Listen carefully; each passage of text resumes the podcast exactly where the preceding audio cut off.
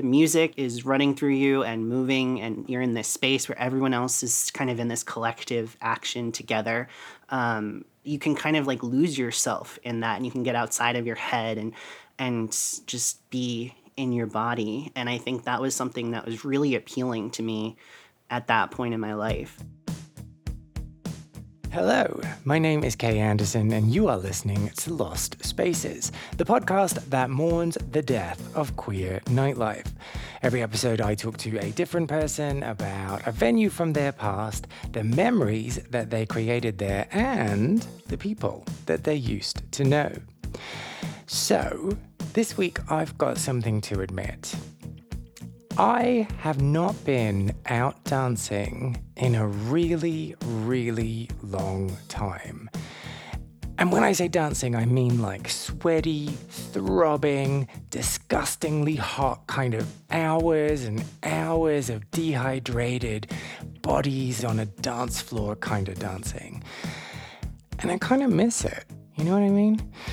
And I got a nice reminder of how important it used to be in my life this week when I caught up with Alex Marcus, who is the podcast director of The Pop Break, a digital pop culture and entertainment online magazine.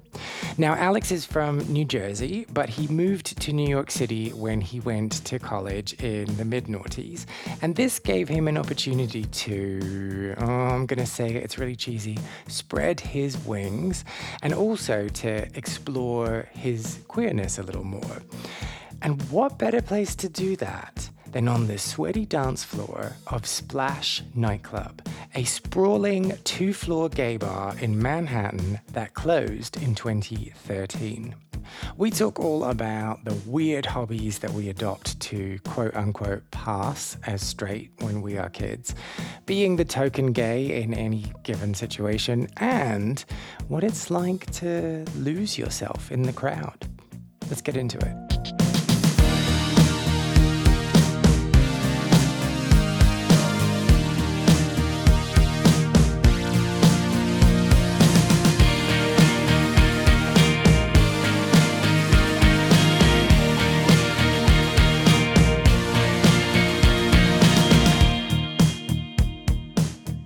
This is kind of the question I ask everyone when I'm asking them about New York City.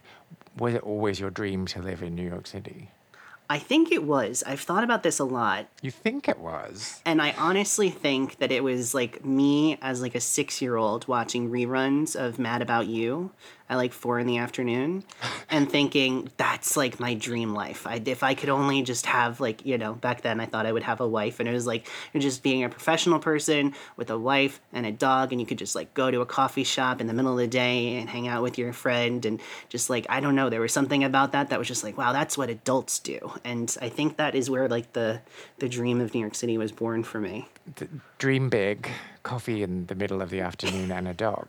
yes. Well, you know, I think me, like many people, looked at Paul Reiser as a role model. and and so going to college in New York City, moving somewhere that's like an hour away from where you live, so not a huge amount of distance away, but still enough that you're like, wow, I'm independent, I'm this new person. Yeah. Do you remember what your first memories of New York City were? The thing that I fell in love with so fast was that you could just, with your own two feet, get up, walk out the door, and go anywhere in the entire city if you had the time and the patience and the right pair of shoes. and I just really loved that because, like, as a kid, I actually had a lot of um, medical issues growing up. I used to break a lot of bones. I had a condition that caused me to break a lot of bones. And I actually, when I was 10, was in a wheelchair for a year. Um, And at the time, it was kind of scary. They didn't know if I'd be able to walk again. And luckily, I did. And, um, you know, as a teenager and, and young adult, I didn't have any more fractures. And I'm very lucky in that respect. But that always made me really value the ability to just walk on my own to wherever I needed to go unassisted, just, you know. And so I think that that kind of played into the romanticization of New York City as a place for me. Oh, and those like long fall days. Oh, I don't know why I said fall because that's no one in any other part of the world says fall, but I, I know you know what I mean. Yes. The, the, the long fall days and walking in the park and having a big long jacket on, that kind of thing, right? Yeah, if you just wanted a day to yourself, you could spend the whole day out and about just walking around, being surrounded by a million people and feeling so stimulated and engaged and part of the world. And, you know, I kind of live in a suburban area now, and that's the thing that I miss most about it is feeling like no matter what your day is like, you are surrounded by literally millions of people having millions of different days, completely different walks of life, different life experiences, and you're just forced to be a part of the world. And I just love that about the city. But on the flip side, at least where you are now, you're not like walking behind people who are going really slow and getting angry at them. but and so, do you remember? Wait, okay, back up a step. So before you'd moved to New York, where were you on your queer journey? Like, had you come out? Had you experienced anything of the scene or of dating or of anything like that? Yeah, so I came out slowly my senior year of high school and I went to a small school, and this is back in like 2007, 2008.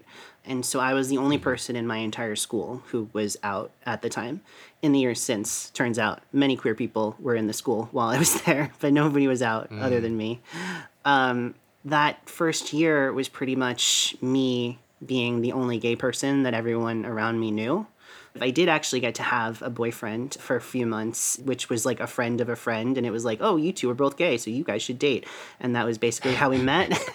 and, you know, we were 17, so we are like, all right, that works for a little while at least, but um, uh, not for too long.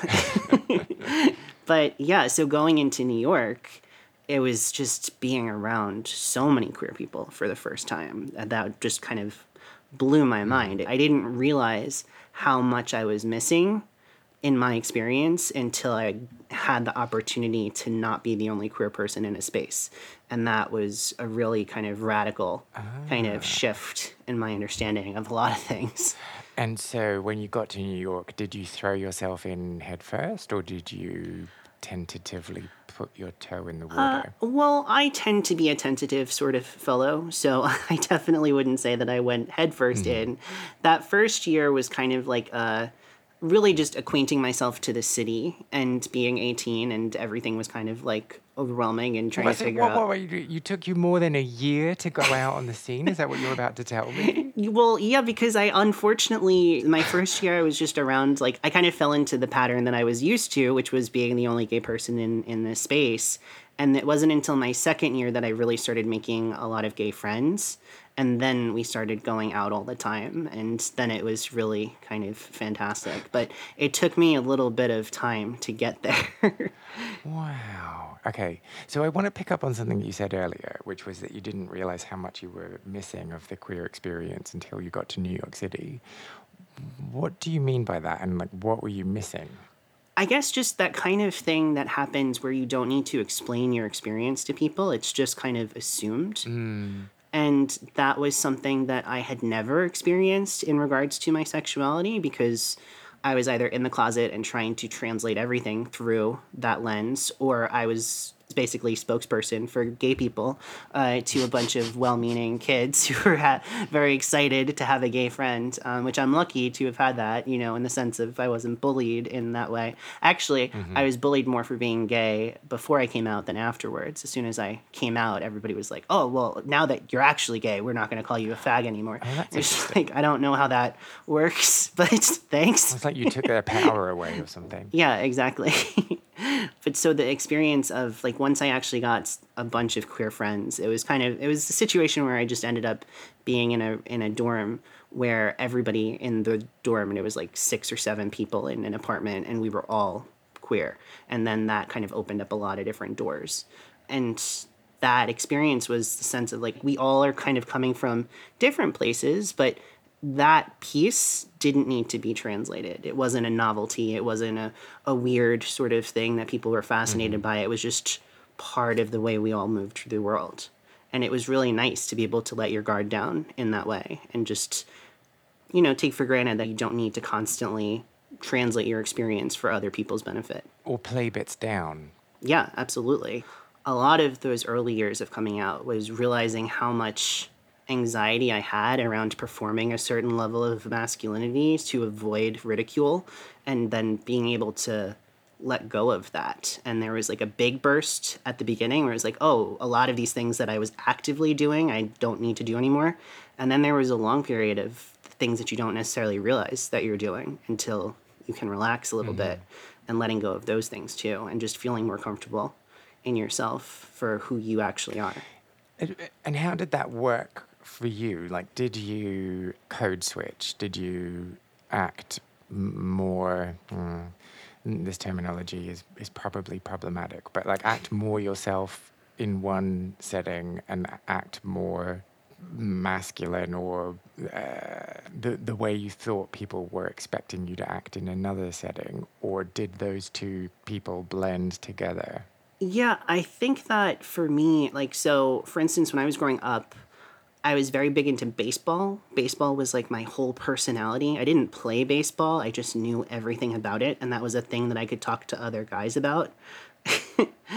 and once I came out, I suddenly realized that I found it all very boring and I didn't need to hold on to that as like a a source to like funnel all of that like masculine sort of you know social bonding through and uh, and I let it go. And now people who I like knew very well then, and then I don't know anymore, when they'll run into me, they'll be like, "Oh, how are the Yankees doing?" So is my team, and I was like, I don't have any idea how they're doing. and I really don't care.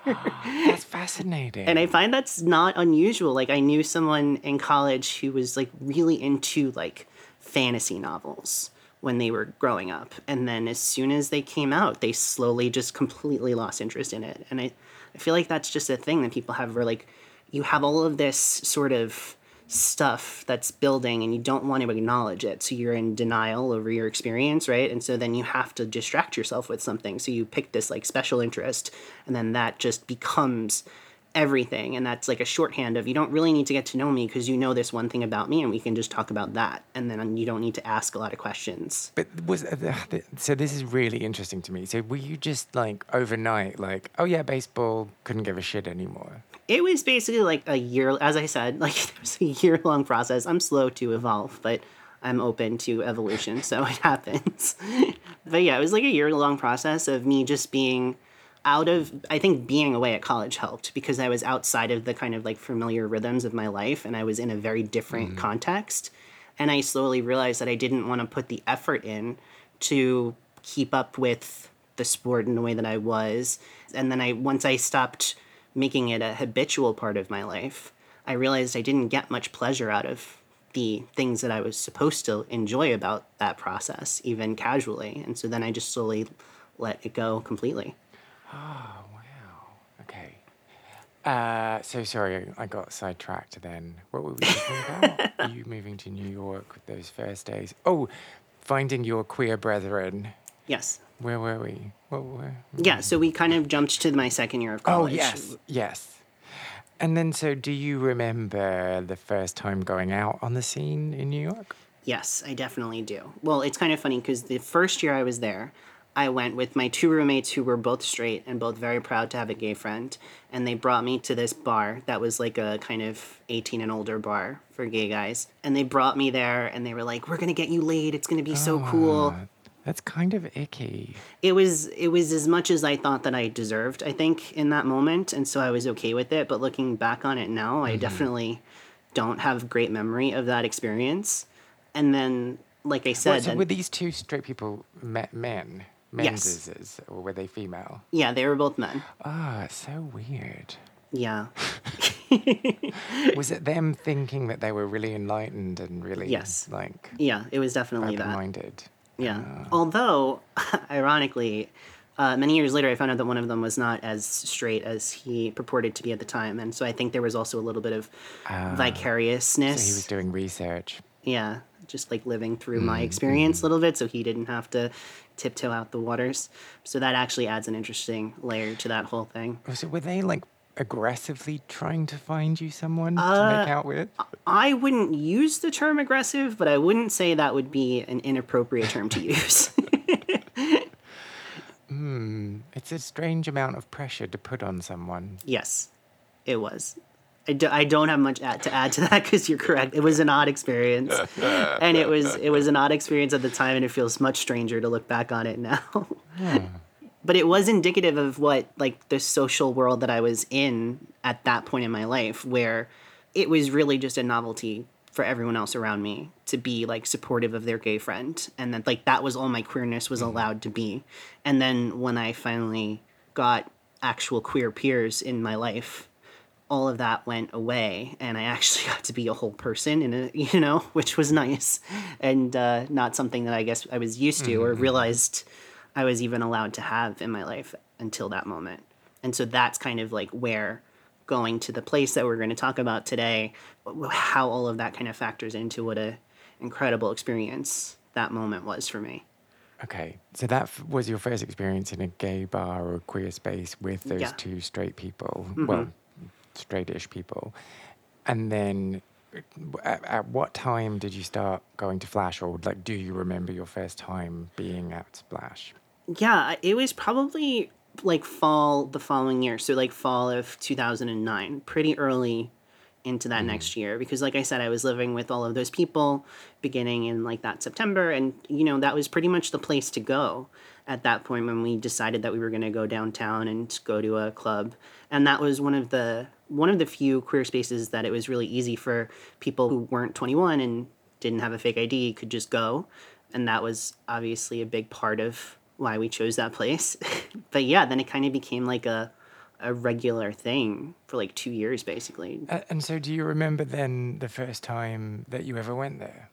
I do. I just remember like walking in and seeing all of the kind like it was just so many men who were all mostly incredibly attractive and most of them had very little clothes on and it like smelt like sweat and there was like steam and it was just like walking into like you know like alice in wonderland kind of moment we are just like wow i didn't know that this could exist and this is incredible. Like the go-go boys dancing on the platforms and so you're just like what? I what is even happening here? Like so yeah that was a pretty I have friends who who love wrestling, and there's this term in wrestling where like something like really excites you, and they call it popping, uh, which I think is particularly relevant to this um, because I definitely popped uh, in that sense, among other senses, possibly.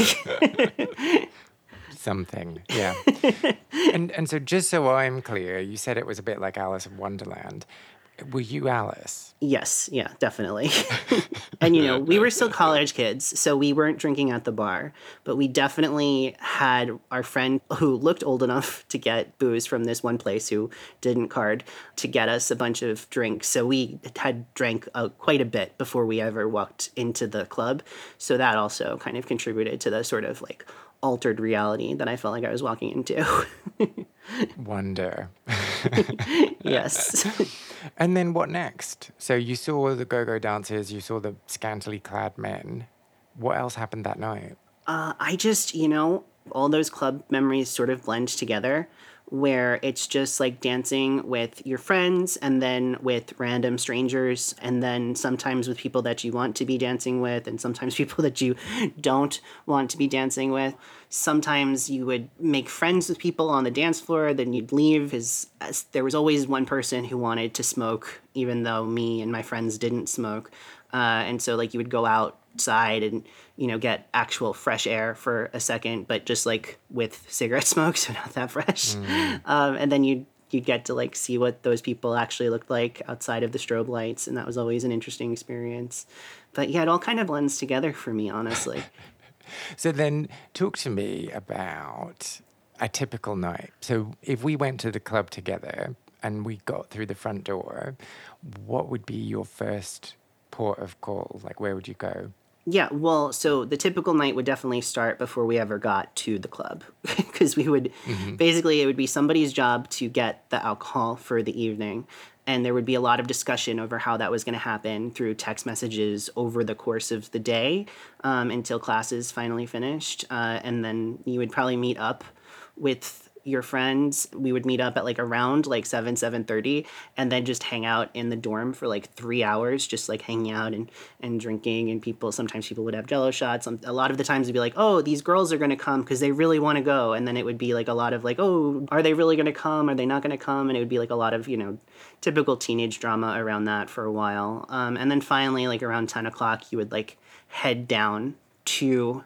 the club, which would take like around an hour probably to get there most of the time, um, dealing with subways. And of course, being very drunk at that point, dealing with subways. So the stairs and the turnstiles and everything was just an adventure.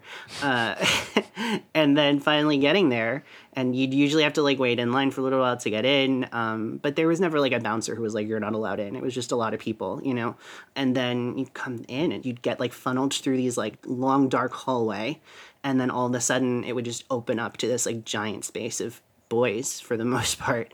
And then after that you're just kind of like dancing. You try to find a space where there's room and then you just kind of you stick to that space for as long as you can. Why? Uh, social anxiety probably. Just like this is my comfort zone. This is where i'm gonna say oh oh this is something i can get behind so you're very territorial then? Yes, yeah. I, I need to feel safe in my space. And so I just stayed in that space until you get kind of like pushed out or all of your friends leave and you're just like, oh no, what? Like that definitely happened to me more than once where you would start dancing with someone that you don't know and you get kind of into it for a little while. And then like you turn around and everyone is gone and you're like, oh no, what's happened?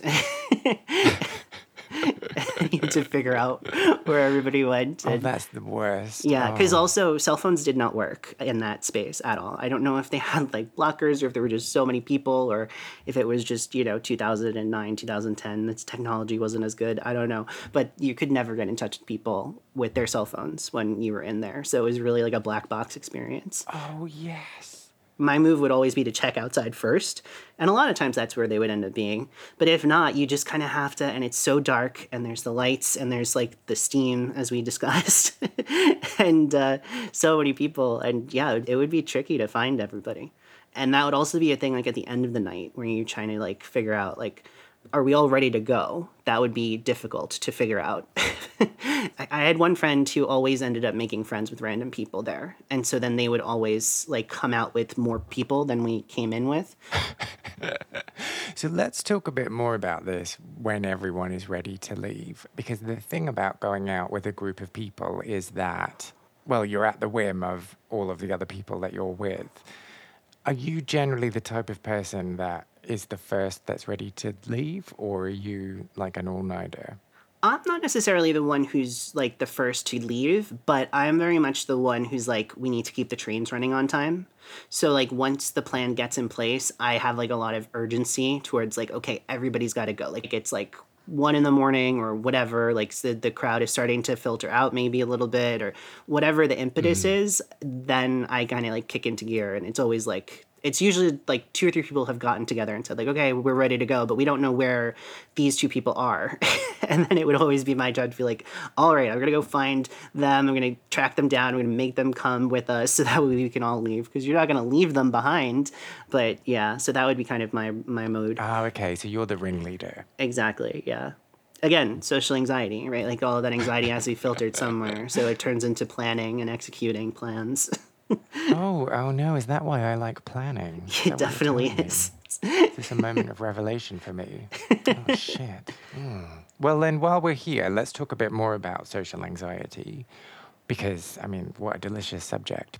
But how does that manifest in the world of flirting and talking to strangers? Well, you know, I definitely grew up at a time where you basically learned that if you drink enough, your anxiety will go away and then you can be present in a moment, which I don't think was a great lesson to have oh. learned at 18 oh. for a variety of reasons. But that was definitely the tactic that I tried the most back then. And it was, you know, it would be successful to varying degrees at various points in time. But the worst part about that was when you would start to sober up and then it would all kind of like come at once and then you just felt so much worse about whatever you were in. So that definitely are experiences that happened to me in the past. And yeah for kids listening don't use alcohol to treat social anxiety. It's a very bad strategy. So what would happen then when you would sober up? Would you just like excuse yourself and run away? Uh, more or less, you know, there's like certain stories that I could definitely tell where that was basically this what it would happen, or just like, like I would feel anxiety, but I did not have the kind of emotional awareness at that stage of my life to necessarily put that name to it and have that level of understanding. Mm-hmm. And so instead, I would kind of mislabel it as sort of as dread or kind of like even like danger or something, or kind of just projecting things onto other people in that moment where it was really just if I had taken a couple of deep breaths and just like told myself I was okay, then I probably would have been okay. But, and then it would always turn back around into mm-hmm. negative uh, self talk, like shame and guilt, and you know that sort of thing. That is not helpful, and that through lots of therapy I've learned how to avoid. But that would always be where that oh. would end up. So, does the social anxiety ever go away, or is that just something I have to learn to live with? well, you know, I mean, certainly you could be medicated in an appropriate and professional way, and that can sometimes help depending on the severity of it. I've been on medication for anxiety in the past, but I tend to filter off of it and and do okay without it because I feel like I've just learned how to live with it better in my own life. You know, just the sort of the tools that they teach you about mm. taking deep breaths, positive reframing, uh, that sort of thing. It just really kind of helps. Also, just experience when you're like 18, 19 years old, you've mm. never done any of the things that you're putting yourself in. And I think having the experience to know I've been here before and I know that I can handle what I'm in the middle of, or I've been here before and I know that I can't handle this, so I'm going to remove myself from it, right? Either way, I think that can help in terms of the using that positive self talk piece that I think is really helpful for battling anxiety. But I still get social anxiety all the time. Mm. Yeah, I wish it was just more common for us to be open about that.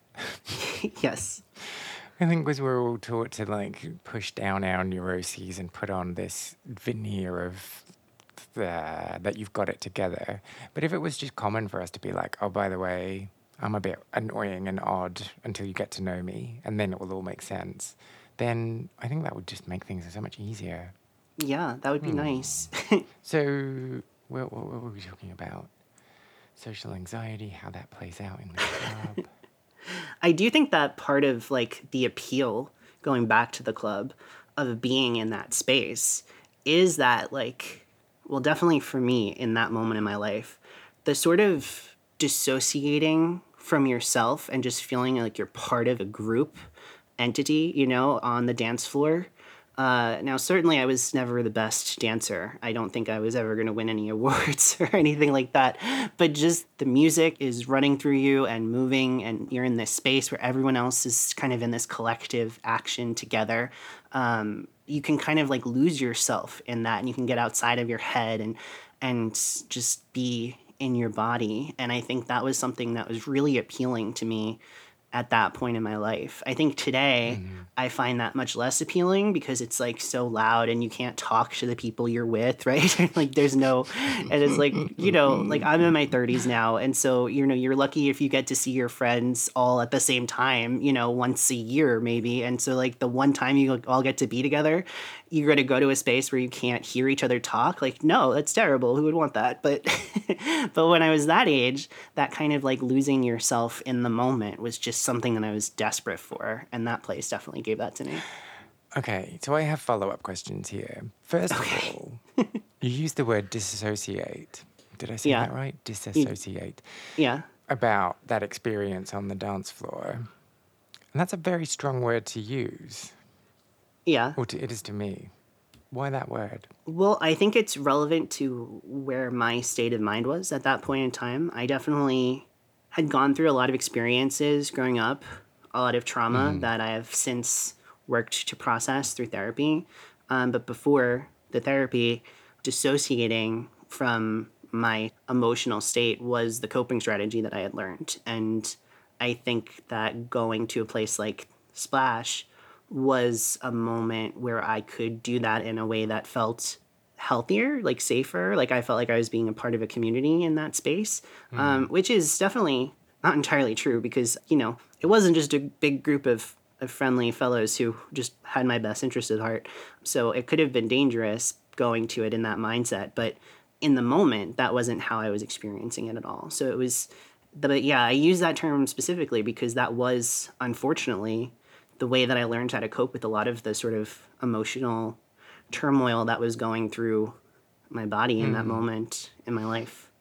But I think it's a really good point that the dance floor is that space that enables you to be present in your body, to put aside things that you're thinking or overthinking.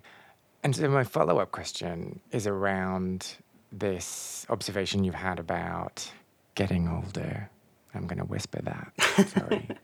getting older. Where you no longer feel the need to be in a loud, sweaty club when you're catching up with your friends. Yes. But where do you now have the opportunity to be present in your body like you would on a dance floor? Yeah, that's a really good question. And I think that if I was in therapy right now, my therapist would also probably ask me that question. um, but no, I think that that's that is the difficulty of adult life, or at least my adult life, is having those moments where you can be present in your body in that same way.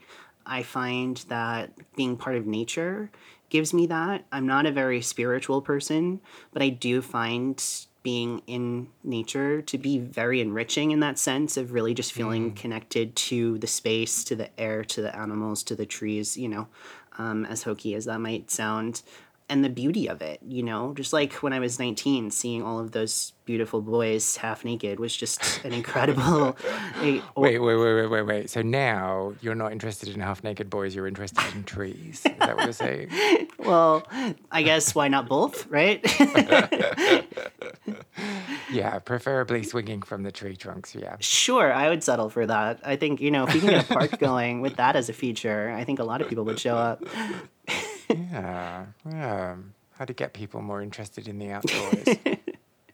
but yeah, so I think those spaces are really good. Whenever I go back to New York, just being part of the world there also feels very enriching. Anytime I have the opportunity to feel like I'm part of a community and less just like a person, just like I, siloed off.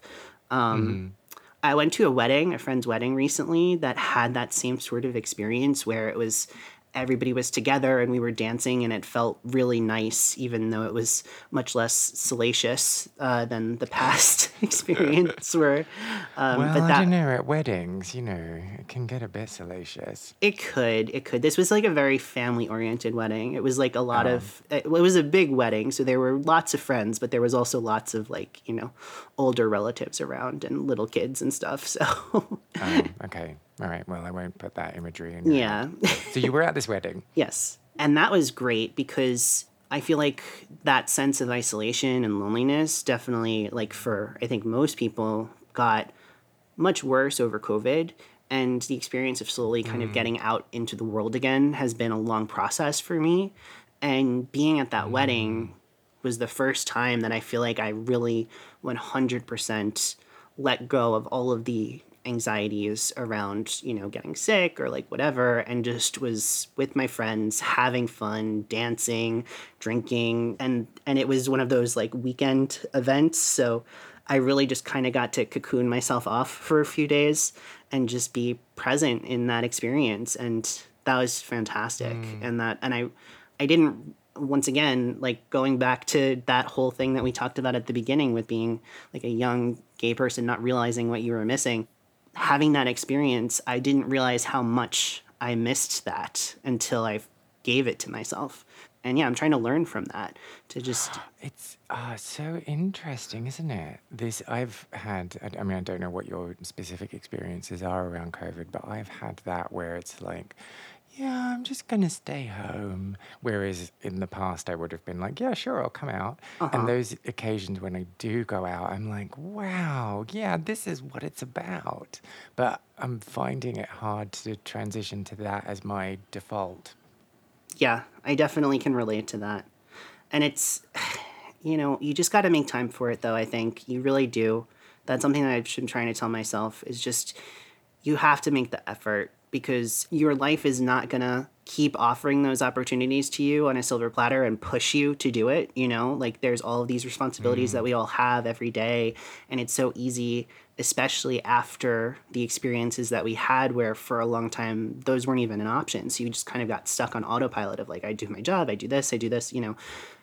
You have to make the time for it. You have to whatever it is whatever makes you feel connected to other people you have to do it or else there's a downside to it that can get really really severe the longer you push it off. But it's not in my experience at least it's not going to happen until you make time for it yourself. Mm. and it's that cheesy thing about making yourself do things that you are terrified of. Yeah and i think when i was very young you know like growing up like as a kid even like in my teenage years i was not the type of person who would just take a chance like that. And then honestly the process of coming out and, and like having a relatively positive experience made me feel a lot more confident in just taking that chance and, and making that risk and, and doing that experience that you maybe wouldn't have necessarily done but there's a chance you can get something positive out of it. And then i think you know there's so much in adult life that that makes it easy to not push yourself and not take those chances. But if you don't your life just gets smaller and your world just gets smaller and then you start to go stir crazy if you're like me. so you have to. You have to make the time and you have to make the chance. Okay. So what's the one thing that we're both going to do today that's going to terrify us? that's a good question. Um, yeah, I don't. I'll have to think about that. Oh shit, I don't know. I well, no, you know what? the thing that I'm going to do that was going to terrify me was doing this podcast. So I already checked mine off the box. I checked oh, my box damn already. It, you've already done yours. okay, well, what's mine then? Uh, uh, okay, I'll think about it and we'll we'll get back to it by the end of the conversation. Okay. Or I'll just edit this out and then no one will ever know that I've made this challenge to you. One of the things I want to pick up with you is your definition of the word community because you've talked about it in this way of the, the, and the examples that you gave were around being on the streets of New York City and being in a club on the dance floor, being part of the crowd. And both of those to me sound like quite passive roles for you. I'm not really articulating this the best way. But I guess my question is like, is that all you need to feel part of a community? That you're just present? That's a really good question and a really smart observation. I think that for me, being part of the community is more of a passive experience because so much of my more isolated experiences are about me taking action and doing something for myself or taking action and doing something for someone else. I'm someone who really cares about being of service to other people as well. And even in my professional life, that's the case. And so I feel like the what I get out of being part of a community is having the pressure off to have to be the person who's acting, who is planning, like we said earlier, right? Who is organizing and just being able to remind myself that like there's a world outside my window, you know, that I can be a part of this moving thing that has all mm-hmm. of these different access points into and all of these different people populating it. And and there's something really powerful to me as a reminder of that. I think that's why i talk about it in the way that i do. It kind of like means like letting my guard down and letting myself be a part of something instead of feeling like I need to be in charge of it in order to keep it safe or in order to make sure that it goes the way it's supposed to go, you know? But are you a part of it if you just happen to be there? Well, I like to think that we're all kind of a part of this community of people, you know, that are in the world mm. and that we mm. kind of lose track of that interconnection because we get kind of siloed off into our own groups and our own places and our own lives. And I think that that reminder that even if we're separate people in a space, we are connected is a powerful one and something that can kind of help center me when I can kind of spiral out. Yeah, and sorry, I'm not like implying that there's one answer and that I'm expecting you to no. say a particular thing. I'm just asking these questions. These are very good questions. Yeah, um, and this is one of the topics that we struggle with a lot on this show. I don't know why I say we. sorry, me and your listeners. My, oh yeah, my listeners. Yeah, of course. Me and my listeners.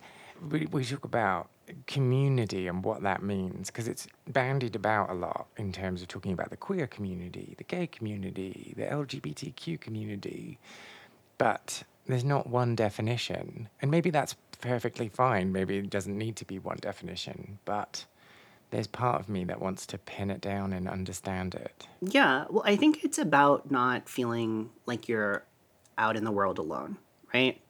And so sometimes that does mean that you are acting in support of other people in that community and it's a more active experience. And certainly I've done that in the past and I think that that's an important responsibility especially if you are talking about a specific community that is targeted like the queer community often is. Mm-hmm but it also just means you know making space for queerness if we're talking about queer community specifically just making space for queerness in my life you know and making space for it in the things that i do. You know like i work for this website thepopbreak.com um, i always try to make sure to bring a queer perspective to the work that i do there and to highlight different types of media that is queer focused because it's a website that that sort of thing could get overlooked otherwise, uh, even though our audience is receptive when we do cover that sort of thing. So I always mm. try to be mm. purposeful in the in those choices. But um, yeah, I think it's going to be different for everybody. Mm.